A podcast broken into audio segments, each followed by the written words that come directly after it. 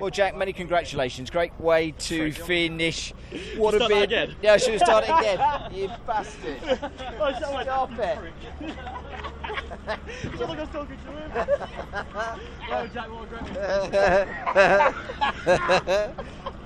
Yeah, Jack, many congratulations. A great storming finish to that uh, last race. Uh, maybe you could have done it with a couple more laps, but I think you'll take the second place and a, a nice way to finish what had been a, a difficult weekend up until that third race. We've been struggling and we were scratching our heads. We knew the car should be quick round here. Um, you know, last year the car was quick, and there was no reason why it shouldn't be even fast this year because we've improved it a lot since last year. So when we qualified 14th yesterday, you know, we had some serious problems going on, and we've worked overnight. The lads put in an absolute night shift last night to try and figure out the problems, and we found one of them. We think we found the problem before race one, but we played it conservatively, and then into race two we tried a bit more. It was good. The car felt really strong towards the end of the race, and then in race three we we uh, we honed that slightly again, and yeah, maybe four more laps it might have been a different story, but hey, it was good. story. But at least you found all go down this side, Jack.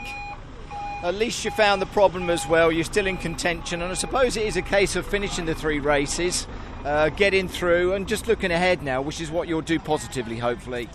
I'm glad we got the issue behind us. I, hope, I hope we have. And um, you know, certainly in that last race, the car was so much stronger, and it allowed us to race. You know, at Donington and um, in race from today, we didn't have the pace to be able to race. And uh, you know, it's clear for everyone to see that in certain areas of the track we were struggling, and I feel like we've uh, we've got to the bottom of that. And Good.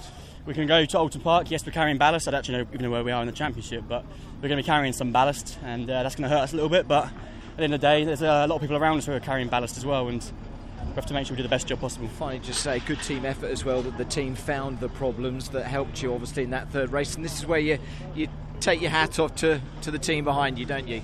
Do you know what? Yeah, the lads and girls at Wix Racing with Eurotech, uh, so they did an all-nighter last night, and for them to find the problem, you know, that gives me massive confidence because at the end of the day, you know, they're determined as I am to find the issues, and like I say, I hope we found the problem, and from this point onwards, it won't happen again, and we can concentrate on getting some nice solid points finishes at Oulton Park and continue on for the rest of the year.